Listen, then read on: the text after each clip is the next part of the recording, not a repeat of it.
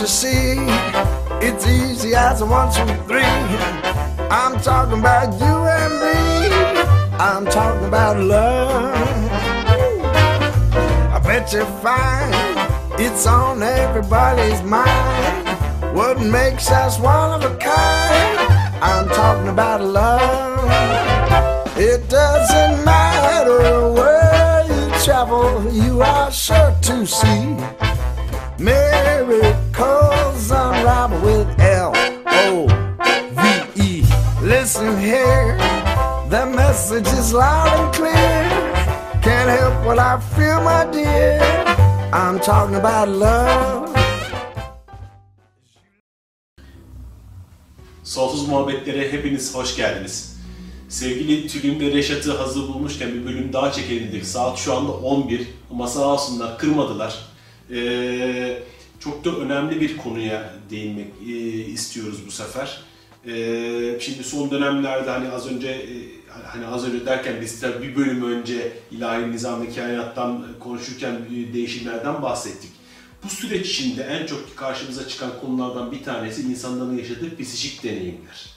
Bunun çok yoğunlaşarak arttığını görüyoruz. Hani en basiti e, güçlü rüyalarla başlıyor ama bana sürekli olarak Facebook'tan mesajlar geliyor işte böyle böyle olaylar yaşadım ne yapabilirim edebilirim. Özellikle empatlık çok yoğunlandı. Yani başkalarının duygularını kendisininmiş gibi yaşayan yaşamalar çok yoğunlaştı. İşte medyumluk yazılar yazanlar var, kendi içsel sohbetlerini yapanlar var. Ee, farklı farklı psikik yetenekleri deneyimleyenler var ve bu insanları yönlendirecek bir kurum var mı yok mu? Hatta ben bazen espri olarak şey diyorum, bir X-Men Akademisi lazım. Bir tane Profesör Xavier lazım ki bu insanları gerçekten yönlendirsin. Çünkü bizim bu topraklarda, bu tarz konularda tamam yabancı değiliz ama genelde ya saçmalık diyen kesin de çok fazla. Ama az önce bahsediyorduk yine kendi aramızda Amerika'da Noetik Bilimler Enstitüsü olsun ya da çeşitli üniversiteler olsun. İşte Gary Schwartz'ın e, oldu işte Arizona Üniversitesi olsun. Bu tarz çalışmaları e, artık bilimsel boyutta hem ispatlıyorlar hem de artık neler yapabiliriz, neler edebiliriz bunları teknolojiyle birleştiriyorlar. Mesela biz 15 sene önce başladığımızda aurayı görmek için böyle oturup böyle siyahın önünde e, gözümüzü dikerken şimdi bir aura makinesine tek elini koyuyorsun, senin tüm auralarını ve çarklarının renklerini ölçen aletler var. Hatta ben bir belgeselde şeyi gördüm, Noetik Bilimler Enstitüsü'nün bir belgeselinde. Hani e, prekognasyon yeteneğini ölçebildiğini gösteren bir alet gibi bir şeye rastlamıştım. Yani böyle orada şey, alet üzerinde precognition yazıyor, şeyleri yazıyor. Yani onları bile ölçebilecek noktalara gidiyor. Yani biz burada ene saçmalık ya derken bu adamlar aldılar gittiler. Peki şimdi burada bizi seyreden birçok e, arkadaşımız var. E, kendisi de çok psikik deneyimler yaşıyor, şeyler yaşıyor. Mesela şimdi İzmir'deyiz. İzmir'de şöyle bir arkadaşım var benim. Hani e, kız, bu John of God'ı biliyorsunuz değil mi? Brezilya'da psikik ameliyatlar yapan şifacı. Kız aynı şekilde John of God'ın yapabildiği şeyleri yapıyormuş. Fakat o, e, ne yaptığını bilmiyor. Ve çok da korkuyormuş. Hatta ailesi şey diyor yani oturdu bir insanın kanserini geçirdi falan gibi şeyler söyledi bana. Ben bir gün işte John of God'la ilgili bir şey paylaştıktan sonra ne yaşadığını anlıyor. Kız korkusu yavaş yavaş geçmeye başlıyor ve evet bunu yapabilirim diyor. Ama tabii yönlendirecek kimse de olmadığı için ha yönlendirecek kimse de çok önemlidir bu noktada. Hani onun üzerinden sömürü yapmayacak, etmeyecek, Maalesef. kendi egolarını kullanmayacak insanların olması lazım. O kız burada oturuyor işte bir devlet dairesinde çalışıyor şu anda. Belki oturup bir sürü insana faydalı olabilecek bir insanken şu anda evinde oturuyor. Yine farklı farklı e, insanın doğaüstü güçleri yani doğaüstü yetileri uyanmış bir sürü arkadaşımız var ama ne yapacaklarını bilmiyorlar ve korkuyorlar. Şimdi bu noktada e, bu ülkede bu soruları en güzel yanıtlayabilecek iki insan karşımda diye düşünüyorum. Ben sonuçta me- hani metapsişik e, Teknikler ve Teknikler ve Araştırmalar. Araştırmalar Derneği e, ta 60'lardan beri bu konuların içinde. Şimdi bu noktada bu gidişat hakkında bir fikirlerinizi almak istiyorum. Neden bunları yaşamaya başladık? İkincisi bu insanlar için ne yapabiliriz? Aslında bunlar her zaman vardı. Yani belki de eski dönemlerde belki daha bile fazla olabilir. Çünkü insanların dikkatleri daha çok e, içe dönük olduğu dönemler var. Fakat e, şimdi gitgide bunlar daha ön plana gelmeye başladı ve dikkat çekmeye başladı. Şimdi yani normal şehir hayatı içinde bu tip olaylar olduğunda tabii bunların hani filmlerdeki işleniş tarzı vesaire hani bunları iyi işleyen filmler de var ama bunları işte korku filmi e, dekoru içerisinde işleyen filmler de var. Aslında bu yetenekler e, her zaman için vardı ve her insanda var olan yetenekler bunlar. Şimdi bilinç dışı düzeyde biz hepimiz duyular dışı yeteneklere sahibiz. Biz bilinç dışı düzeyde geleceğe ait bir takım enformasyonları da alıyoruz. Bunlar bazen rüyalarda ortaya çıkıyor normal şartlarda. Bazen işte sezgi olarak bilebiliyoruz. Bazen bir his olarak bunu alabiliyoruz. Bilinç dışı düzeyde bu yetenekler bizim hepimizde var. Ama e, psişik yetenekleri olan insanları yani kastettiğimizde, bundan söz ettiğimizde bunlar bu aslında bilinç dışı düzeyde gerçekleşen bu enformasyon akışını bilinç düzeyine taşıyabilen insanlar. Bunun e, beyinle ve sinir sistemiyle dolayısıyla genetikle alakalı olduğunu düşünüyorum ben. Çünkü sonuçta e, yani varlık olarak hepimiz aynı alanın içindeyiz ve hepimiz bu yeteneklere sahibiz. Ama beyni ve sinir sistemi buna daha yatkın olan insanlarda bu ortaya çıkıyor. Tabii bunlar iki türlü yani işte bir duyular dışı algılamalar var. İşte telepati gibi, duru görü gibi vesaire. Ee, veya işte uzaktan algılama, hissetme gibi bir takım durumlar. Bir de e, dış dünya üzerinde etki meydana getiren bir takım fenomenler var. İşte şifacılık gibi, telekinizi gibi vesaire vesaire. E şimdi bunlar aslında e, epey bir zamandır yani nasıl diyeyim sana 150 senedir falan çok ciddi bilim adamları tarafından incelenmiş. Sadece şimdi değil yani bundan 100 küsur sene önceki bilim adamları da bunu çok ciddi bir şekilde incelediler.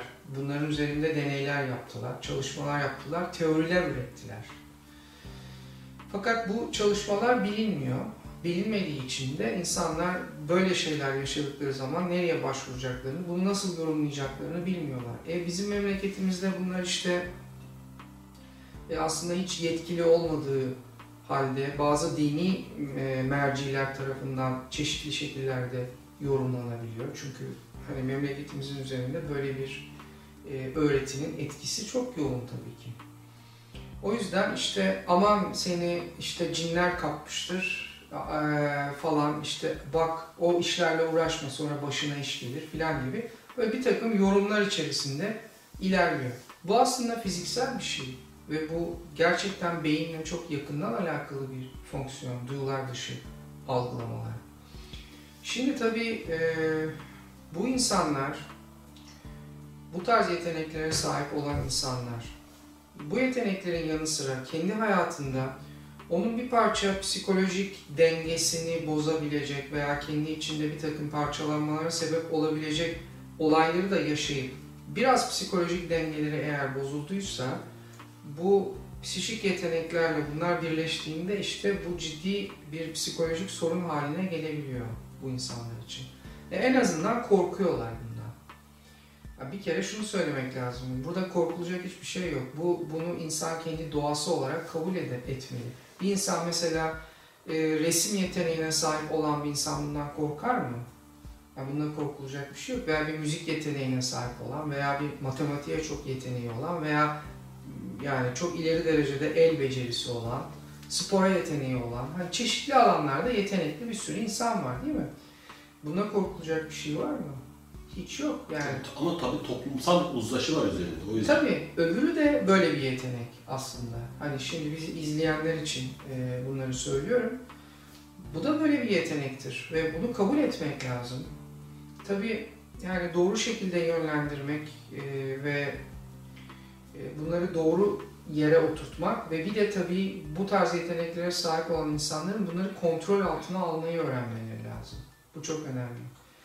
Sorun orada başlıyor çünkü bu kontrolsüz bir şekilde gerçekleştiğinde o kişinin psikolojik dengesini de bozmaya başlıyor. Ya çok ego yapıyor, ya çok korkuyor. Ya da mesela bir örnek verelim. Diyelim ki bu anlamda e, telekinetik yeteneği çok güçlü bir genç bir çocuk var. Ergenlik dönemine girdiği zaman ne yapıyor? Bir içsel çatışma yaşıyor. Ve ondan sonra bir bakıyorsun ki o evde tekinsizlik olayları Hı. oluşuyor. Ampuller patlıyor, ütüler uçuyor, ee, masa üzerinde hiçbir şey kalmıyor. Hemen camiden hocayı getirip okutup üfletiyorlar değil mi? Değil mi? Ondan sonra işte e, halbuki orada hem o kişinin telekinetik bir yeteneği yüksek ama içindeki çatışmalar, hormon dengeleri derken bir bakıyorsun ki bu işte uçan, parçalanan objelere dönüşüyor. Biz de diyoruz ki aslında orada hani takılmış bir ruh vardır, oradan gidememiştir. Ruh mu acaba onu yapıyor? Ama ruhsal varlığın burada etki düzeyinde bulunabilmesi için mutlaka bu dünya seviyesinden bir varlığa ihtiyaç var. Bu aynı zamanda e, şu anda toplum içerisinde bu tür yetenekleri ortaya çıkarmak ya da ortaya koymak bazen böyle ikincil kazanç ya da bir özellik olarak kullanılmaya başladı. Ee, Bizim metafizişik tetkikler, ilmi araştırmalar olduğu için biz kapıdan çok fazla giren insanla karşılaşırız. Şimdi bir kısmı yakınlarını kaybetmiştir, sevdiği insanları kaybeder ve ondan sonra arayış içerisine girer ve o şekilde kapıdan girer. Ama hani şöyle bir yeteneğim var ya da böyle tebliğler alıyorum diye giren insanlar da olur. Ya da geleceğe yönelik bir takım rüyalar ve sezgilerle geleceği hisseden insanlar var. Şimdi mesela Amerika'da e, duru görürleri ne yapıyorlar? Kayıp insanları bulmak üzere kullanıyorlar. Yani yönlendiriyorlar, doğruluklarına bakıyorlar ve ciddiye alıyorlar. E, bizim ülkemizde de ufak ufak bazı şeylerin böyle geliştiğini duyuyoruz. Ama toplum olarak çok e, çabuk suistimale uğradığı için bu tür yetenekler, kişiler genelde korktukları için üstünü örtme yönüne gidiyorlar. Ama senin varlığında olan bir şey ne yapıyor? Ondan sonra alttan alta, alttan alta ne yapıyor? Bir basınç yaratmaya başlıyor. O zaman da kişi hani normal ötesi denen durumları yaşamaya başlıyor. Ee, son dönemde özellikle Eylül ayı rüyalar açısından çok zengin. Çünkü Merkür ile beraber astrolojik olarak tetiklenen döngüler de bizi geçmişteki pek çok şeyi tekrar geriye getirdi. E, Bunları en iyi yaşadığımız bizim kendi öz varlığımızla direkt bağlantıya geçtiğimiz iki nokta vardır bilinç dışımızla direkt bağlantıda olduğumuz. Bunlardan bir tanesi rüyalardır, diğeri de sezgilerdir. Şimdi sezgilerde de biz ilk gelen aslında bilinç dışından geldiği için ne yaparız? Olacak olan o her neyse gerçek bilgiyi alırız sezgi olarak. Ama sonra akıl devreye girer. "Aa, Yok canım saçmalıyoruz deriz ve hemen ne yaparız? Üstünü örteriz. Sınavlarda ilk akla gelen yanıt doğru çıkar ya. Sonra hep değiştirirsin ve hep yanlış çıkar. Evet, Onun- aynı işte o hayat sınavlarında da öyle oluyor. Aslında içsel sezgi sana oraya gitme diyor. Ama şimdi akılla yok canım ne olacak ki dediğimiz anda ne yapıyor? Sistemde hani kuantum açıdan olasılıkları ona göre çökertiyoruz. Şimdi eee, bu tür yeteneklerde biz öncelikle kişinin her türlü durumuna bakarız. Ailesel durumu nasıl, hayat içerisinde adaptasyonu nasıl? Kişi bu acaba ortaya çıkan şeyi böyle bir il- ilgi çekmek ya da eksik kalan e, değeri alabilmek için mi yapıyor, yaşıyor? Yoksa gerçekten yeteneği var. O zaman onu uyumlu hale getirmeye çalışırız yaşam içerisinde. Eğer sizin rüyalarınız çıkıyorsa o zaman ne yapabilirsiniz? Bunlar rüyalarınızla ilgili sadece çıkıyorsa diye değil, her birimiz rüyalarımızdan e, yararlanabiliriz. Bununla ilgili çok güzel kitaplar var. Yani sırf belki bir programı belki rüyalar üzerine yapabiliriz. Şimdi rüyaları kullanabiliriz çünkü kendi varlığımızdan direkt danışmanlık alıyoruz. Düşünebiliyor musun? Hiçbir aracı yok. Direkt bağlantının olabildiği yer. Ve bunun için çünkü sen bir diyelim ki medyuma gittiğin zaman, hassas bir duru görür kişiye gittiğin zaman karşına gelip de Hasan bunlar bunlar bunlar olacak. Sen bir de geçmiş hayatlarında şöyle şöyle şöyleymiş dediğin zaman o kişi ne yapıyor? Kendi süzgecinden, kendi eee, sisteminden geçirerek sana o bilgiyi veriyor. Bazen de tutturabilir. Hani bazı aşağı yukarı bir iki şey tutar. Ama gene ne yapar? Kendi süzgecinden, kendi sisteminden geçirir. Şimdi çok fazla biz regresyon alanında da regresyonlar, regresyonistler bir sürü şeyler duyuyoruz. İnsanlar çok tabii onu da bilmiyorlar. Halbuki kendi deneyimlediği zaman bilgi senin kendi e, e, dağarcığından, kendi bilinç alanından geldiğinde senin üzerinde bir değişim meydana getirebiliyor. Ama birisi sana sen geçmiş hayatlarında işte bir kadınmışsın, üstelik de kocanı aldatmışsın, şimdi ilişkilerin bundan bozulmuş dediğin zaman senin için pek bir şey ifade etmiyor. Magazin. Hani bir yerden giriyor, bir yerden çıkıyor. Peki bunu bilmek benim şimdi hayatımda ne değiştirdi? Halbuki onun nesi var? Pek çok aşaması var.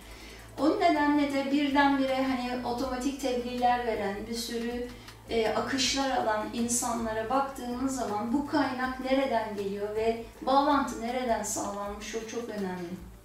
Şimdi biz ilahi nizam ve kainatı okuduğumuzda onun kaynağının ne kadar yüksek bir seviyeden olduğunu ne yapıyoruz? Hissedebiliyoruz. Çünkü bütün insanlığı kapsamış. Ama gelen bilgilerin çoğuna baktığımız zaman kişiyi çok hassas noktalarından, işte sen şu gezegendensin, bu bilgilere eriştiğin için şöyle senin dünyanın sonu geldiği zaman böyle kurtarılacak, şöyle kurtarılacak ya da başka bir gezegende olan şeyleri anlatıyor ama peki bunun buraya ne faydası var? Benim şu anda hayatımı ne kadar değiştiriyor bu gelen bilgi? Beni bu gelen şey yaşamımın içerisinde ne kadar fayda sağlıyor? Biraz daha bilincimi ne kadar genişletiyor? Çünkü ruhsal dünyaya biz çapa attığımız zaman yukarıya diyelim ki sallıyoruz sallıyoruz bir çapa atıyoruz ve diyelim ki herkesin de o anlamda atabildiği bir seviye var. Şimdi belli ki Bedri Be- Ruh Selman'ın yaptığı seviye çok çok öteleri kapsıyor. Ama şimdi hani fincan celselerinden başlayalım. Genelde o merakla başlıyor. Sonra işte bu medyumsal çalışmalarda sen bir yere çapayı atıyorsun. Fakat o çapanın diğer ucu da sende. Yani karşılıklı bir bağlanma söz konusu. Ve gelen varlık ki biz bunlara işte enerjetik ekleşmeler, attachment'lar diyebiliyoruz. Başlıyor senin böyle güzel güzel önce genel bilgiler şeyler verirken sonra senin yaşayamadığı, bu dünyada bitiremediği döngüleri ve bilgileri ya da egosal tatminleri ne yapmaya başlıyor? Senin üzerinden yaşamaya başlıyor. Hmm, bir de işin o boyutu var. Yani Tabii. O anlamda sanki bir ne var? Aslında tesirsel bir yönlendirme var. Biz regresyonda da çok fazla artık son dönemlerde sürekli bu attachment ve enerji ekleşmeleriyle çok fazla karşılaşıyoruz. Obsesyon da tabii olarak nitelendirilmiş değil mi? Şimdi bunu ayırmak lazım. Yani obsesif varlıklarda biraz daha onu ki ilahi nizam ve kainat da derece derece bunları anlatmış. Gerçek bir obsesyonda varlık sizi ne yapıyor? Tamamen oradaki e, kontrolü bir anlamda etkiyi tamamen artırıyor. Diğer tarafta bizim doğal hepimizde olan attachment'larda bizdeki bir duyguyla, bizdeki bir düşünceyle, yaşanmış olan bir ana anıyla rezone olma durumu var. Ve varlığın enerjetik bir parçası yani varlığın tamamı değil. Oraya da takılı kaldığında ne yapıyor? Bizim o duygumuzla, diyelim ki değersizlik duygusu, yalnızlık duygusuyla ne yapıyor? Rezone oluyor. Ve o varlık burada yaşaması gereken deneyimi dünya üzerindeki yaşayan o varlık varlığın deneyimiyle beraber yani simbiyoz bir yaşam sürüyoruz aslında. Hem biz bir deneyim yapıyoruz hem o varlık da aynı zamanda bir deneyim gerçekleşiyor. Ama bu vazife varlık vazifeli varlıkların tamamen organizasyonunda, yönlendirilmesinde ve de hiçbir tesadüf olmadan gerçekleşiyor. Ha, yani bunların hepsi sistemin dahilinde gerçekleşiyor. Yani Tabii, kesin. korkulacak bir durum mudur bu peki bu attachment'lık? Şimdi normal bizim hayat içerisinde yaşadığımız, doğal süreç içerisinde yaşadığımız süreçlerde doğaldır, sistemin bir parçasıdır. Hani bağırsaklarda yaşayan parazitler gibi. Yani bakteriler gibi. Öyle demeyelim, ortaklaşa deneyim yaşamak diyelim. Ve Çünkü hem varlık burada dünyada olan bir şey öğreniyor hem de öte alemdeki diğer e, boyuttaki varlıkları aynı zamanda bir şey öğre- öğreniyor. Ta ki artık o işbirliği bitinceye kadar. Hmm. Bu yaşamın içerisinde çoğunlukla doğal süreç içerisinde zaten tamamlanıyor. Şimdi ama sen hani yukarıyı sistemi kendin aşağıdan çok zorladığında, işte bu medyumsal çalışmalar yaptığında, celseler şunlar bunlar yaptığında, kurcaladığında bu sefer ne yapıyorsun? Oradaki varlıkları çok kaygan bir zemine davet etmiş oluyorsun. Şimdi biz son dönemde mesela şu melekler çalışmasından bize gelen orada zarar görmüş hakikaten farklı e, enerji etkilerinin altına gelmiş, girmiş insanlarla karşılaşıyoruz. Yani bir Mikail diye çağırdığımız zaman aslında oradaki melek, Mikail bir sistemi, bir ilkeyi ifade eder. Ama şimdi ben insanların zihninde bakıyorum, sanki bir tane varlık, melek var, habire hem sana koşuyor hem bana koşuyor hem Zaten bana dert koşuyor. hizmetçi tutmak orada bir tane yani. Öte taraftan beleş hizmetçi bulup her şeye koşturmak. İsteyin onu... Lan Mikail dediğin melek de yani hani baş melek ha. Hani Hristiyan mitolojisine göre yani İsa'dan sonraki melek. Sen onu şey şeklinde Mikail gel şurada benim işleri hallet Evet. falan. Ayrıca Yani- biraz yani onlar onlar birer varlık değil ki yani öyle bir şey yok. Onlar arketipik hani arketipler var ya yani insanlığın artık kolektif bilinç alanı içerisinde bütün insanlığa mal olmuş bir takım imgeler var. Yani işte melek imgesi bunlardan bir tanesidir. Şimdi orada yani bunun bu çok eski zamanlardan beri bu bilgiler insanlara verilmiş yani bu arkeolojik olarak falan araştırılabilir. Şimdi o ayrı bir konu. Fakat aslında orada söylenmek istenen, ifade edilmek istenen şey böyle bir varlığın olup da işte bu işleri gördüğü falan değil ki. O, o bir varlık değil. O aslında bir ilkeyi temsil ediyor. Yani işlevi her neyse mesela işte Cebrail'in işlevi nedir? Bilgi getirmektir değil mi? O aslında bilgi dağıtım mekanizmasını anlatmak için o zaman Sembolizme yani. Evet yani bir sembol o sadece. Ama Azrail mesela bir entropi sistemini temsil eder. ama birçok insan hakikaten bunları görebilir. Neden? Çünkü bunlar çok eski zamandan beri resmedildi ve bir sürü insanın kafasında bu imgeler canlandı. Ve bunlar kolektif bilinç alanında Var. hepsi duruyor aynen. Ve biz bugün birçok insanın hani seans esnasında da işte karşısına mesela e, bir varlık çıkıyor. Nasıl görünüyor filan dediğimizde diyor ki aynı diyor işte bu e, resimlerde e, resmedilen şeytan gibi bir şey geldi diyor. Elinde diyor çubuğu var, kuyruğu var falan. Hı hı. Şimdi gerçekten böyle bir varlık var mı? Yani hayır. Yani sadece karşısında arketipik bir imge var. Artı bizim kendi zihnimizde, iç dünyamızda gördüğümüz her şey zaten beynin süzgecinden geçiyor. Beyindeki bir imgeden başka bir şey değil yani bu. O yüzden de e, yani bunları bu arketipik imgeleri insan bazen görebilir ve arketipik deneyimler yaşanabilir. Bunları Grof çok güzel anlatmış. Stanislav Grof onun deneyimleri içerisinde terapi seanslarında bu tarz deneyimler çok var. İsteyenler onları inceleyebilir. Bazen böyle arketipik bazı e, hani varlık değil ama nasıl diyeyim hani böyle bir ilkesel bir takım enerjilerle, arketipik enerjilerle karşılaşmak mümkün. Ve bunlar da herkese göre aşağı yukarı aynı imgelerle beliriyor. Neden? Çünkü kolektif bilinç alanında bu çok yer etmiş bir şey. Ondan dolayı. Ama diğer taraftan e, hani Tülin açtı o lafı şimdi, melekleri. Şimdi birçok insan kendi zihninde e, bambaşka bir hayal dünyası yaratıp onun içinde yaşamaya başlıyor. Aslında gelen giden biri bile yok orada. Ve kendi zihninde yani bir gerçeklik yaratıyor ve o gerçekliğin içinde asıl olması gereken gerçeklikten kopmaya başlıyor yavaş yavaş. Bu aslında ciddi bir psikolojik sorun bir anlamda. Ve e, yani buna inandıkça ve bunun peşinden gittikçe tabii gitgide bunu güçlendiriyor. Ha bunun içerisinde tabii bazı varlıkların devreye girmesi durumu da tabii söz konusu olabilir. Zaman zaman artık iş iyice çığırından Yani Şey- Mikail'i çağırdığın zaman gelen varlığı gerçekten e, iyi tahlil etmek gerekiyor. Ve, ve sen bir hırsla şey yaptığın için yani şey gibi mafyadan bir şey istemek gibi. Mafyadan bir hırsla bir işini gördürmek için bir şey istiyorsun ama o da karşılığında senden bir şey almaya başlıyor. Bunun gibi sen mesela işte şu işim görülsün diye Mikael diye çağırıyorsun da öyle düşük seviyeden bir enerjiyle çağırıyorsun ki gerçekten kendini Mikael rolü yapan bir varlığı da hayatına çekip sana bir şeyler de verildiğini düşünüp ama aslında sen de ona bir sürü şeyler verip hatta hayatını ele geçirtebilirsin. İşte o seni kontrol etmeye başladığında bu obsesif bir durum haline gelişmiş oluyor. Çünkü sen ne yapıyorsun? İradeni ona teslim etmiş oluyorsun. O anlamda attachment'ta böyle bir şey söz konusu değil. Yani enerji ekleşmeleri doğal bir süreç içerisinde yaşanan bir şeydir. Ama obsesif bir durumun meydana gelişi daha e, ekstrem mi diyelim? Daha Onun ağır en üst, oluyor. en üst Daha ağır- şey mi? ağır bir Pozisyon mu? durum. Evet.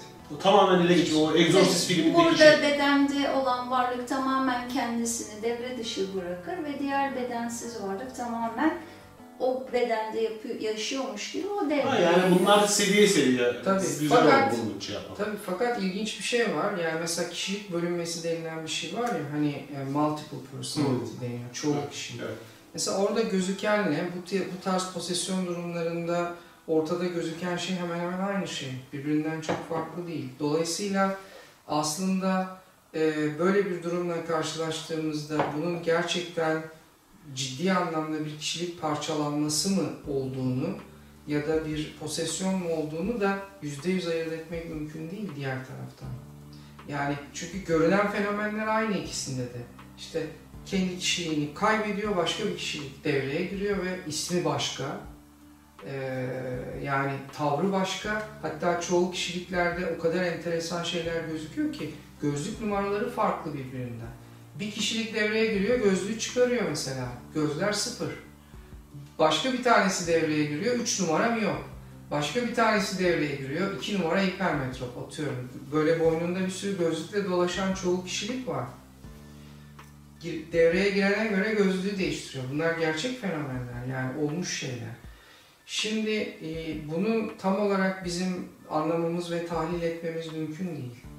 Ve posesif durumlarda da hani posesyon durumlarında da o kişinin hayatını e, incelendiğinde yani ciddi anlamda onun içinde parçalanmalara yol açacak derecede travmalar yaşadığını görüyoruz. Yani öyle bir travma olmasa zaten öyle bir olay gerçekleşmez.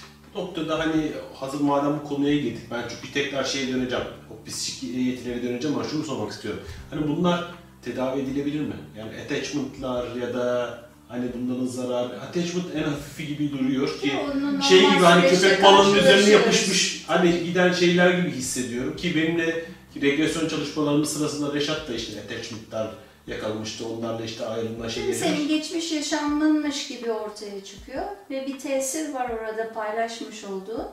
Ama bakıyorsun ki aslında bu başka bir varlık. Ha yani bu illa kötü bir şey değildi yani. Hiç, hiçbir şekilde kötü değil Değil. zaten. Hiçbirisi kötü değil ki bunların. Çünkü orada karşılıklı bir öğrenme söz konusu. Şimdi biz baktığımızda yani o, o attachment faktörü o kişinin hayatında olmasa şu anki kişiliğine, şu anki elde ettiği bazı güçlere ya da hani bazı yetilere sahip olmayacak. O armağanları sunmayacaktı ona. Tabii Anladım. ki. Ben mesela bunu bilmiyorum. Attachment demek aslında hep korku filmlerinin de etkisi tabii. var. Mi? O Exorcist Evet. zaten darmadağın etti. Yani o bir en üst seviye pozesyon olayı. Hani zaten pozisyonla obsesyon çok karıştırılan kavramlardı. Şimdi güzel oturmuş oldu. Yani attachment, obsesyon, pozisyon diye. Yani o şekilde ka- evet kavramlaştırabiliriz. Bu parçalanma düzeyiyle alakalı bir şey. Yani parçalanma düzeyi arttığında e, oradaki şey e, derece artıyor tabii ki. Yani- Mesela bana mesajlar geliyordu bazen. Bir tanesinin vardı artık bloklamak zorunda kalmıştım. Abi beni konuşturuyor, beni korkutuyor, işte bana laflar ediyor, bana şunu yapmamı söylüyor, bunu yapmamı söylüyor. Böyle şeyler yapmamı şey yapıyor. Dedim ya ben yetişemem sana kusura bakma hani çözümü bulamam. Ama böyle bir durumda size geldiğinde hani eee, Kişi eğer bize geliyorsa iyileşmeye ve bunu dönüştürmeye gerçekten hayata dönmek istiyorsa biz yardımcı olabiliriz. Ama burada şöyle yani burada çengelin bir ucu var ve gelip de sana diyelim ki takılan bir taraf var. hmm, Şimdi biz bazen hani o varlığı gönderiyoruz ama bizim her zaman için baktığımız taraf burada kişide kalan ucudur. O durdukça başkası gelir. Çünkü biri gider, biri gelir, biri gider, biri gelir. Hmm. O nedenle de yaptığımız şey kişiyi hayata adapte etmek ve onun ciddi o parçalanmayı, o kancanın oluşmasının sebep olan döngüleri çözmektir. Kişi ancak kendisi isterse biz yardımcı olabiliriz. O Her da şey bazen de belli seviyeye kadar. Ama eee, hani orada kişinin istemesi gerçekten önemli bir nokta. Ama benim karşılaştığım vakalarda mesela geliyor çalışıyorsun hakikaten var bir daha gelmiyor. E neden? İkinci yıl kazançları var. Hmm. Çünkü hayatta işte annesi babası ona o yüzden bakıyor. Çalışmak durumunda kalmıyor.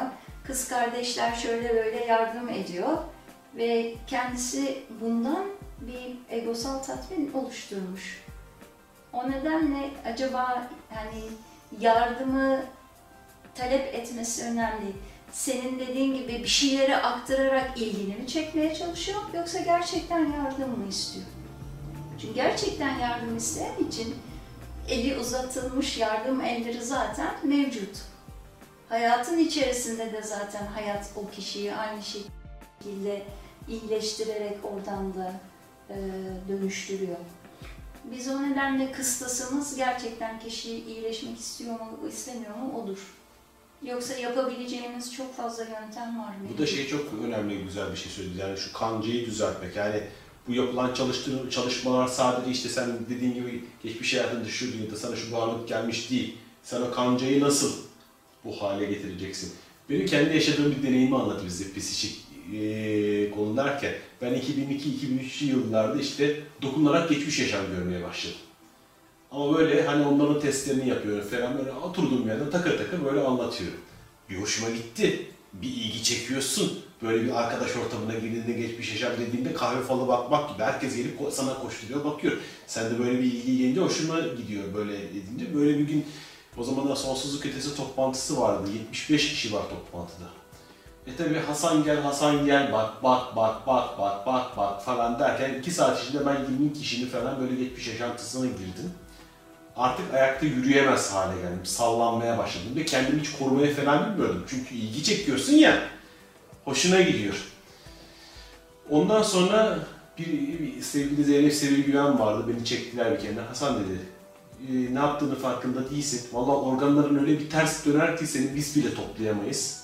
E, eğer geçmiş yaşam terapisti olacaksan, bunu kullanacaksan eyvallah buradan devam et. Ama sen bunu şov amaçlı yapıyorsan dikkat et çok fena çakacak. E, çok yanlış bir şey yapıyorsun dedi. Zaten aradan işte iki gün geçti Ankara'ya döndüm. Ben üç hafta bir hastalandım. Sürekli kurum kusuyorum ama ruhtan kurum çıkıyor ama kesinlikle iyileşemedim. Yani ne yaparsam yapayım o kadar antibiyotik alıyorum, şey alıyorum bir türlü iyileşemedim dedim ki arkadaş ben halt ettim. İşte derler ya bir nusubet bin nasihatten İyi. iyidir. Şimdi halt ettim. halt ettim bu iş tamam yani kızların ilgisini çekeceksin diye de geçmiş yaşam görme falan şeyi hani o, o kadar da e, olmuyor. Bundan sonradan çok güzel geri dönüş yapabiliyor. sistem zaten e, bir şeye belli bir süre izin veriyor. Ve oradan senin alman gereken bir ders varsa ve sen onu alırsan bir daha zaten onun acısını almıyorsun. Ben şu anda da şey yapabiliyorum. Yani hissedebiliyorum ama sadece şey durumlarında bakıyorum. Hani çok kimse yok çevrede. Hani e, o anda yönlendireceğin şey yok ve çok karşıdakinin problemi olabiliyor bazen. Ama diyorum ki hani bak bu baktığım, gördüğüm çok küçük bir şey. Senin bir gidip regresyon terapistiyle çalışman lazım. Gene sen çünkü kendi sisteminden geçiriyorsun, Evet. kendi süzgecinden ve kendi yorumunu katarak. Tabii ki yani orada tamamen yanlışlı Çünkü bir yorumlayabilirim. de bunu gidip gerçekten öyle mi değil mi diye tespit etmenin de bir yolu yok. Sadece bu gördüğün şey onun o kişiye ne faydası olacak? Evet yani bu şov amaçlı ya da başka e, kazançlar amaçlı e, yapıldığında o kişiye zararlı da olabilir. Bence psikik yeteneklerin en güzel kullanılma yöntemi şifadır. Şifaya yönelmektir. Evet, özellikle de bir kinestetik, telekinetik yetenek varsa o kişide. Çünkü şifa hakikaten yoğunlaştırılarak belli oranlarda geliştirilebilir. Ama şimdi ben şifacı olarak hele de Reiki bir sürü eğitimlere, bir sürü işte yok dikşası var, şusu var, bir sürü sistem var. Şimdi yani şifa şifadır. Japonlar gitmiş orada Reiki diyor. Yani o da hayat enerjisi demek zaten. E şimdi bizim Anadolu'da zaten bu doğal şifa diye adlandırmaz bile onu doğal süreç içerisinde yapar. E şimdi burada kişi önce kendini iyileştirmiyorsa, oturup da sohbet toplantılarında kurulmuş masalarda gel sana bir enerji vereyim dediğinde bir bakıyorsun ki sistem negatif enerji Reiki, e, çok ünlü Reiki ustalarından birinin bir yazısını okumuştum ben. İsmini hatırlamıyorum şimdi. Ama şunu söylüyordu kadın, korkarım ki diyordu negatif enerji kendisini Reiki enerjisi vasıtasıyla dünyaya yayacak. e, yayacak. Şimdi o bile böyle bir sistemin yani yanlış kullanılması durumunda e, gerçekten şartlarının, koşullarının oluşturulmadığı durumda açabileceği sonuçları gösterebiliyor. Şimdi burada işte haddini bilmek, sınırını bilmek ve gerçekten ego ne kadar karışıyor onu bilmek çok önemli. Gerçekten şifacı olan insanlar ben şifacıyım diye ortaya çıkmaz. Sadece onu yapar. O nedenle biz bu tür yardım eden, isteyen ya da bir dengesizlik yaşıyorsa kişi, adaptasyon yaşıyorsa onu tekrar entegre etmek üzere çalışırız. Ve öncelikle sahip olduğu yetenekleri kendi hayatını iyileştirmesi ve kendi hayatını düzeltmeye yönelik yönlendiririz. E, o nedenle benim kıstasım şudur yani aynası iştir kişinin lafa bakılmaz. O nedenle çok fazla ortamda bu tür şeyler ortaya çıkıyor. Biz çok ihtiyatlı davranırız, dinleriz, yargılamayız. Vay sen böylesin, şöylesin demeyiz. Ve o kişiye nasıl yardım edebileceğimize bakarız. Nasıl bütün hale getirebileceğimize ve gerçekten bir yeteneği varsa nasıl bunu yönlendireceği konusunda da işte yani bu işin üniversitesi olarak baktığımız gerçekten bilgilenebilecekleri yer işte bir e, metafizik tetkikler bir yay vakfı gelip kişiler bunun ne olduğunu gerçekten öğrenebilirler. Ne dedik? Önce fark edeceksin, sonra anlayacaksın. Yani ne oluyor bende? Bunu anlamak için de bilgilenmek gerekiyor. Çünkü aslında pek çok e, zararlı durum aslında bilmemekten kaynaklanıyor. Ce cehaletimizden ve aslında bizim Türkiye'de en çok bizi e, zarara uğratan şey cahil cesaretimizden. Bu noktada bir ara verelim. Tekrar devam edeceğiz. Sonsuz muhabbetler az sonra devam ediyor.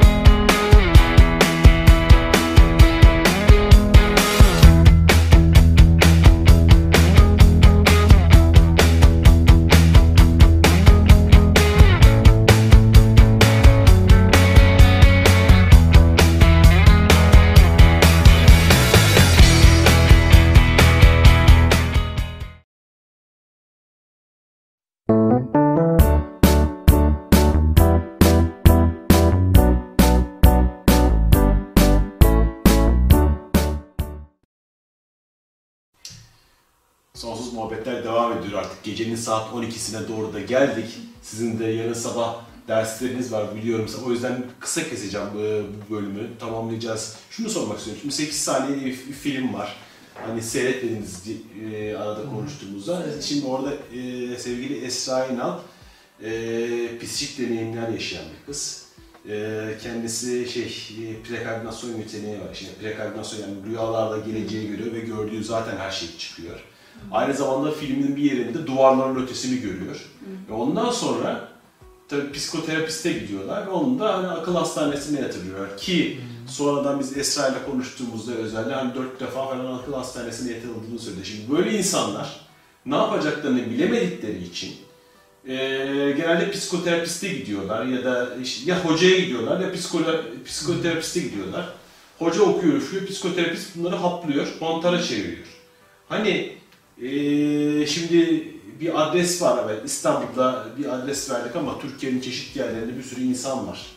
Şimdi Esra'yı kurtaran Don Miguel Ruiz oluyor çünkü Meksika'ya gidiyor, Don Miguel Ruiz'le tanışıyor ve Miguel işte ona rehberlik ediyor ve bunları nasıl kontrol altına alacağını gösteriyor. Şimdi Rize'de yaşayan bir insan böyle deneyimler yaşıyor. Ne yapabilir? Ya da ne önerebiliriz? Ne önerebilirsiniz? Yani bu insanlar ne yapmaları lazım? Hani, e, kim çözüm üretebilir? Psikoterapistler bir çözüm müdür? Yani ne düşünürsünüz? Şimdi burada tabii bakış açısına bağlı. E, açıkçası maalesef e, şu anki e, yani mainstream psikoloji, hani ana akım kabul gören psikolojide bir insanın kendi zihninde gördüğü veya algıladığı her şey bir hayaldir. Dolayısıyla biri diyelim ki işte geleceğe ait vizyonlar görüyorsa veya şu an dünyanın alakasız bir yerinde olan bir takım olayları, hani duru görü yeteneği varsa ve bunları algılıyorsa, bunların hepsi e, birer hayal olarak algılanır. Yani o şekilde görülür bugünkü e, resmi psikoloji içerisinde. Bu doğru değil. Çünkü evet yani bir insan halüsinasyon görüyor olabilir. Burada şöyle ince bir çizgi var. Beyinde halüsinasyonların oluşma mekanizmasıyla gerçek duyular dışı algılamaların oluşma mekanizması aynı. Yani biz zihnimizde bir takım hayaller gördüğümüzde de beynin aynı bölgesi aktive oluyor. Gerçekten bir duyular dışı algılamaya sahip olup örneğin uzakta olan bir şeyleri gördüğümüzde de beynin aynı bölgesi aktive oluyor. Dolayısıyla şimdi sadece beyinden hareket edildiği zaman burada diyorlar ki şimdi sen artık hayal görmeye başlamışsın. Dolayısıyla bu yani şizofrenik bir durumdur ve bizim seni akıl hastanesine yatırmamız lazım. Şimdi maalesef e, şu anki e, eğitim durumu e, bağlamında baktığımızda şu anki uzmanlar bunu ayırt edebilecek bir durumda değil pek çoğu. Mutlaka belki vardır içlerinde ama şimdi bu, bu tarzda uzmanların yetişmesi lazım. Batı'da transpersonel psikoloji diye bir alan var ve transpersonel psikoloji alanında bunlar zaten doğal karşılanıyor ve bunları birbirinden ayırt etmek mümkün. Şimdi bir insan hem duyular dışı algılamaları olabilir hem de psikolojik bakımdan bir takım sıkıntıları olabilir. Bu ikisi bir araya gelebilir. Ve buna e, hasta teşhisi konur tabii böyle bir durumda. Ama bu doğru değil ki. Şimdi o, o insanı anlayabilecek ve e, gerçekten ona çözüm üretebilecek birilerinin olması lazım. Biz e, bu tip vakalarla karşılaştığımızda elimizden geldiğince onlara yardımcı olmaya çalışıyoruz. Ama bunun tabii çok daha geniş ölçekte e, olması lazım. Tabii bu insanların bir parça psikolojik desteğe ve yardıma da ihtiyaçları olabilir diğer taraftan. Ama bu ülkemizin e, maalesef ciddi bir sorunu ve bunun için e, bunun geliştirilmesi için neler yapılabilir? Yani yapılabilecek tabii ki çok şey var. Ama bu anlamda yani psikologların aslında bu konuda bilgilenmeleri ve bunu ayırt edebilecek bir e, bilgi düzeyine sahip olmaları lazım. Yani gerçek duyular dışı algılamayla halüsinasyonları veya psikolojik problemleri birbiriyle ayırt edebilecek insanların yetişmesi gerekiyor maalesef. Yani bu tip insanların yardım alabilmesi için. Batı'da da durum çok farklı değil. Bir e, psikoloğa ya da psikiyatriste böyle biri gitse işte ona hemen e, bir e, psikolojik problem teşhisi koyabilirler. Halbuki bir de diğer taraftan duygular dışı yetenekleri olup psikolojik açıdan son derece dengeli insanlar da var. Onun hiçbir şeyi yok ama sadece vizyonlar görüyor. Ne yapacağını bilemiyor. E, işte bir psikiyatriste gidiyor. Maalesef bu, bu konuda e, ciddi bir bilgi ve deneyim eksikliği var. O yüzden de bu tarz insanların hani bu konuda sağlam ve sağlıklı e, bilgi edinebilecekleri. İşte biz hani İzmir'de bir derneğimiz var, İzmir Ruhsal Araştırmalar Derneği. E, İstanbul'da Metapsişik Derneği Bilgay Vakfı var. Bilmiyorum belki daha başka kurumlar da vardır, belki tanımadığımız, bilmediğimiz. Bu tarz yerlere başvurmalarında ve bilgilen bu konuda sağlıklı bilgi edinmelerinde kendi durumlarını iyi bir şekilde teşhis edebilmek için bu anlamda bir arayışa girmelerinde yarar var. Yani bunu arayan insan için de aslında ciddi kitaplar, e, düzgün bilgi veren çeşitli kaynaklar e, ülkemizde de mevcut bu anlamda. Biz de elimizden geldiğince bu tarz durumlarla karşılaştığımızda onlara yardımcı İleride bu ülkeye bir X-Men Akademisi lazım. Evet Evet. yani bu konuda tabii e, yani psikologların e, veya bu alanda çalışan insanların ayrıca bu alanda tabii bilgilenip e, bunları da kendi dağarcıklarına almaları gerekiyor ki sağlıklı bir şekilde yardım edebilsinler. Yani öbür türlü damgalıyorlar insanları. Halbuki o, o öyle bir durumda değil ki onun başka türlü yardıma ihtiyacı var ve ona bunu kontrol etmeyi öğretmek lazım.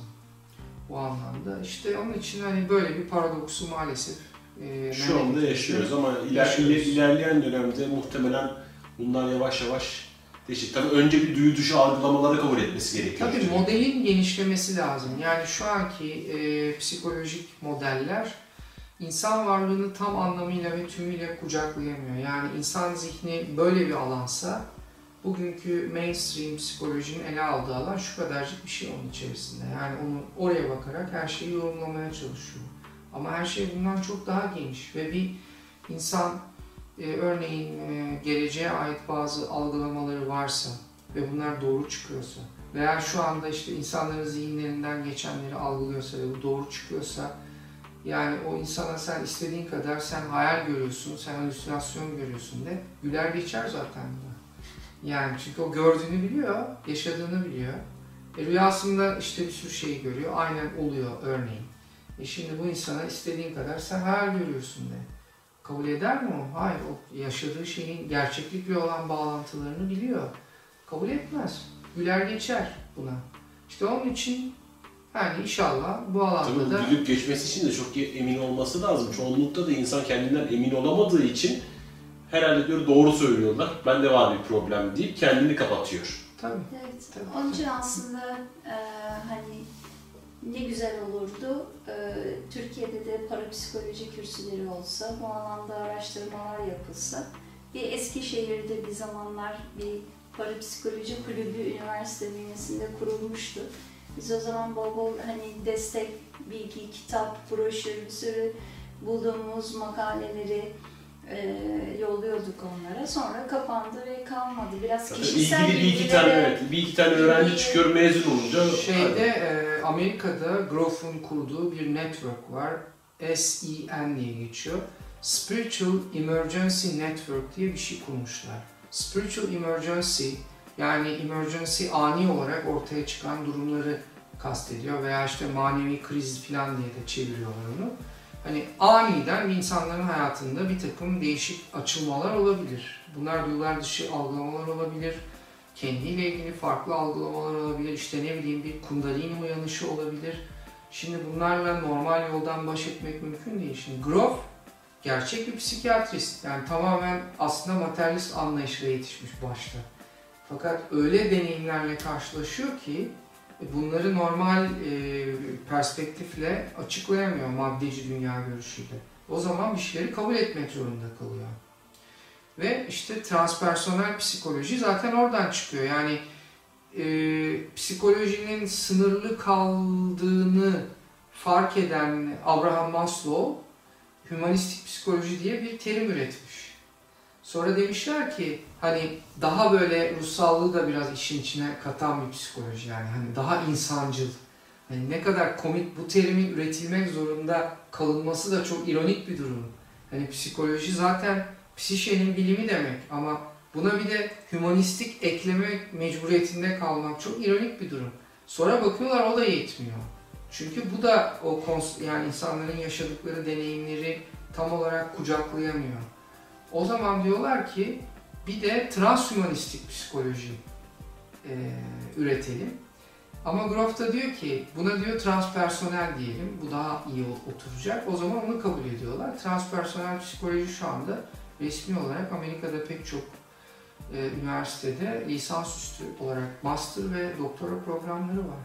Bizim bir arkadaşımız e, bunun e, master programını tamamladı transpersonel psikoloji. İnşallah Türkiye'de ilk bu diplomayı alan kişi zannediyorum.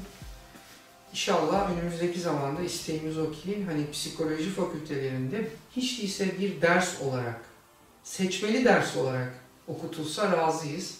O arkadaşımızı da bu yönde e, teşvik ediyoruz buna inşallah önümüzdeki zamanlarda bu olacak inşallah. Çünkü buna ihtiyaç var. Çünkü şu anki model insan varlığını kucaklayamıyor ve onun bütün meselelerini izah bilakis edemiyor. küçültüp normalleştirip sistemin emrine vermek üzere kurulmuş bir şey. Yani orada kapitalist sisteme adam yetiştirmek üzere sen de her türlü anormallikleri, aşırılıkları olarak görülen her şeyi kes kes kes kes şu kadarcık bir şey kalsın geriye. O da aman kafayı kaldırmasın, aman şey yapmasın, aman kimseye şey yapmasın diye sistem buna hizmet ediyor. Yani e, yani bu noktada sevgili psikolog arkadaşlar da kendilerine bir sorsunlar. Gerçekten insanlığa mı hizmet etmek istiyorum yoksa sisteme mi hizmet etmek istiyorum? Kendimi nasıl geliştirebilirim? Yani e, direkt her gelen deneyimi karşısında şizofren deyip postalıyor muyum? Rahatlatıyor muyum? İlacını da yazdığı zaman rahatlıyor mu? Yoksa gerçekten bunun ötesinde bir şeyler var ve ben bunları keşfedebilir miyim? Bu noktada çok güzel oldu. Tabii şimdi gençler e, tabii yetiştikçe doğal olarak nesil değiştikçe bu fikirler ve bu şeyler Evet, de evet, değişecek. değişecek. Daha açık hale gelecek. Fakat şimdi tabii sistemin kendi içinde e, şeyler var. Yani duvarlar var mecburen. E şimdi mesela bazı hekimler de var. Bazı şeylerin farkındalar. Ya da bazı psikologlar, psikiyatristler ama seslerini fazla yükseltemiyorlar. Eğer fazla yükseltirlerse sistem onları aforoz ediyor. Yani sistemin dışında kalıyor. Veya akademik olarak mesela kariyer yapmak istiyor. Hayatı ona bağlı, kazancı ona bağlı. E şimdi o kalkıp da bunları söylerse hocası diyor ki yani sen ne yapıyorsun yani hani ne yaptın sen? Yani bu, bu hurafelerle mi uğraşıyorsun filan. İşten atarlar adamı. Ya işinden olur. Evine ekmek götüremez. Hani bu kaygılarla yürüyor olay. Doğru. Orada Dolayısıyla bir de tabii inanç sisteminin meydana getirdiği bir hipnotizma var. Yani insanlar işte bunun ötesinde bir şey yoktur diye inandığın zaman evet senin gerçekliğin o oluyor. Ama var. Var olunca bunu görse bile görmüyor. Çünkü insan hani kendini hipnotize ettiği zaman daha önce konuştuk. Var olan bir şeyi görmeyebilir. Bunun adı negatif halüsinasyon. Burada çok güzel bir şey var. Bir insan zihnini yaptı. Mesela kabul edemeyeceği bir şey görüyor. Diyor ki inanılmaz. İnanılmaz. Diyor kafayı çevirip normal hayatına devam ediyor. Çünkü inanılmaz dedi o. Damgayı yatı yapıştırdı. Lan orada bir şey oluyor. Yok yok inanılmaz o kalsın. Deyip Bir- kafayı çeviriyor. Bir bilim adamı var, e, adını hatırlamıyorum şimdi, onu zürafa sendromu olarak adlandırmış. Çok hoş bir hikaye. Adamın biri bir gün işte zürafa görüyor, kafayı kaldırıyor, kaldırıyor, kaldırıyor, kaldırıyor. Ve yani o kadar büyük ki, hani boyu o kadar uzun ki yakından baktığında diyor ki böyle bir hayvan olamaz deyip arkasını dönüp gidiyor. işte diyor bu zürafa sendromu. Yani e, tabii zaman içerisinde inançlar değişir, gelişir. Herkes kendi kendine göre kendi hayatını, kendi sistemini yaşıyor. Bunu biz eleştirmiyoruz, yargılamıyoruz da hiçbir şekilde. Ama bu konuyu gündeme getirdiğin çok iyi oldu. Bu beni de biraz düşündürdü açıkçası.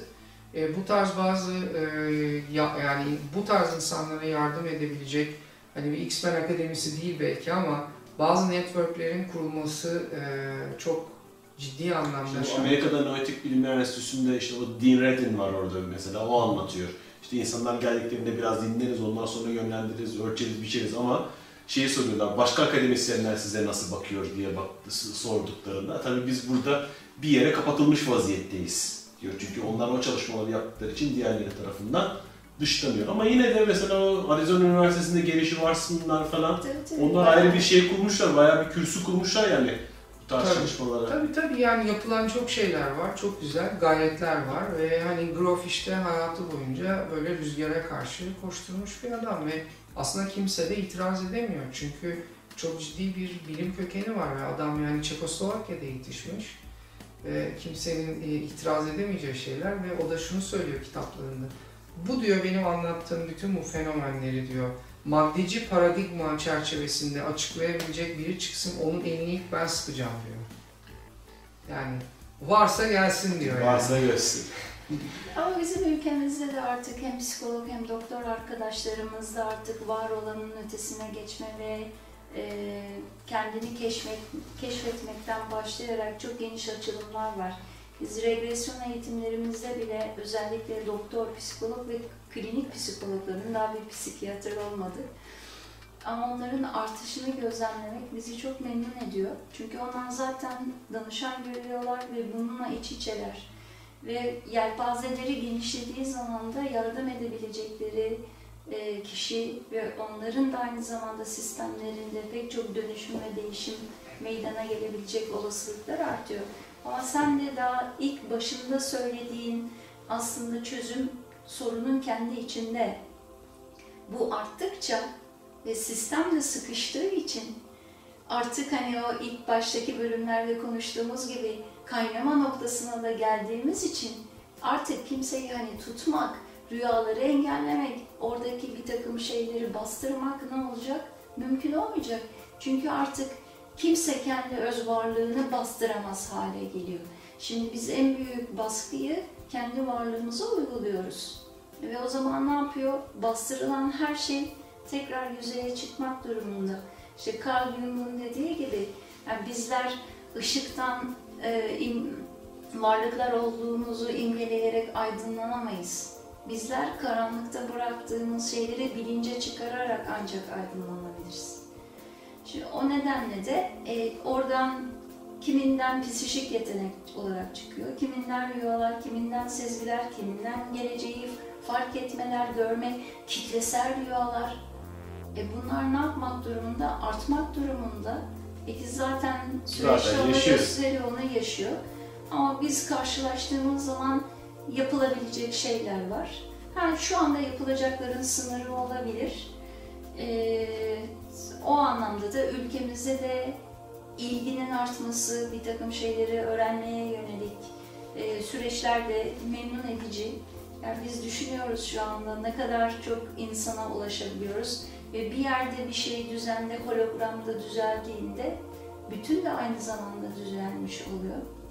Ben bir öykü var onu anlatmayı çok seviyorum. İstersen onu da bitirir anlatarak Onu tabii tamamlayalım. tamamlayalım. Şimdi hatırladığım kadarıyla adamın bir tanesi pazar günü işte gazete okuyor. Oğul da geliyor. Baba dışarı gidelim, baba parka gidelim. Onun da canı hiç çıkmak istemiyor. Bir tane dünya haritası görüyor ve dünya haritasını parçalara ayırıyor.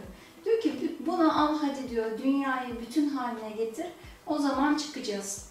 E şimdi aklından da geçiyor o diyor bir akşama kadar uğraşır ama 5 dakika bile geçmeden çocuk dünyayı tamamlamış olarak geri geliyor. E nasıl yaptın diye sorduğunda çocuk şöyle cevap veriyor. E diyor dünya resminin arkasında insan resmi vardı. İnsanı düzelttiğimde dünya da düzeldi.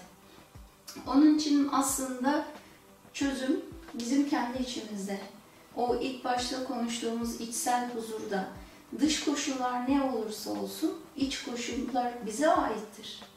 Ve dış koşullar ne olursa olsun dışarıyı değiştiremediğinde değiştirebileceğimiz, müdahale edebileceğimiz yegane şey kendi iç koşullarımızdır. E bunun içinde de neler var? Duygular, hisler, imgeler. Duygular, hisler, imgeleri kaldır. Geçmiş diye bir şey kalıyor mu? Kalmıyor. E ama şimdi ya çarpıtılmış geçmişteyiz ya da gelecekle ilgili yanlış imgelerdeyiz. Çarpıtılmış gelecek içimizde var oluyor ki onun için endişe duyuyoruz. Ama ilahi nizam ve kainatın da gene sonuna geldiği zaman şöyle bir ifade kullanıyor. Gerçekten ne olduğunu bilenler ve idrak edenler için diyor, bedenlerini bırakmak ve terk etmek bir kurtuluş ve bir bayram ve bir heyecan şeklinde olacaktır. Şimdi biz ne olacağını bilirsek ve bunu anlarsak ve nereye gideceğimizi hissiyet ve aynı o teslimiyet hali içerisinde olduğumuzda pek çok acı artık bizde geride bırakılacak ve hani gerçek manevi kurtuluşumuza doğru gidiyor olacağız. Psikik fenomenler sadece bize şu bedenden ibaret olmadığımızı, beş duyuyla sınırlı olmadığımızı gösteriyor. Ama gene niyet şuraya dönüyor. Bunu ne için kullanacağız? Sahip olduğun yetiyi ne niyetle kullanıyorsun? Her şey niyette başlıyor ve bitiyor. Çok teşekkür ediyorum size. Biz teşekkür ederiz. Evet. Bayağı yorduk. Bayağı yarın da Keyifli. bayağı eğitimleriniz var. Çok eee, inşallah bir gün tekrar bir arada e, buluşuruz, tekrar konuşuruz. O kadar çok konuşacak şey Evet, var ki. Eminim olur. Ve in- inşallah da olur. Mutlaka bir fırsat Sağ ol. Biz, biz teşekkür ederiz bütün bu gayretlerin için. Yani e, hakikaten bir sürü bilgiyi bir araya getirmek ve onları insanlara sunmak için hep uzun bir süredir gayret ediyorsun. Biz de bunun için çok teşekkür ederiz. Yani e, zaman zaman bir araya gelip birlikte bir şeyler yapıyoruz ama bir araya gelmediğimiz zamanda da aslında aynı şeyi yapıyoruz sürekli.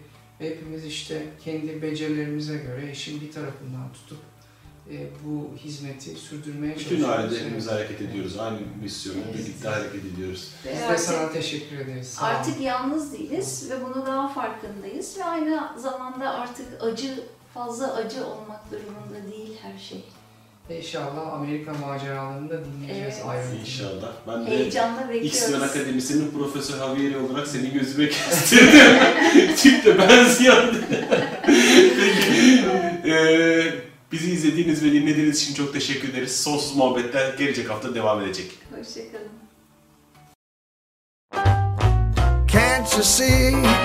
It's easy as a one, two, three. I'm talking about you and me. I'm talking about love. I bet you find it's on everybody's mind. What makes us one of a kind? I'm talking about love. It doesn't matter where you travel, you are sure to see. Miracles unravel with L O V E. Listen here, the message is loud and clear. Can't help what I feel, my dear. I'm talking about love.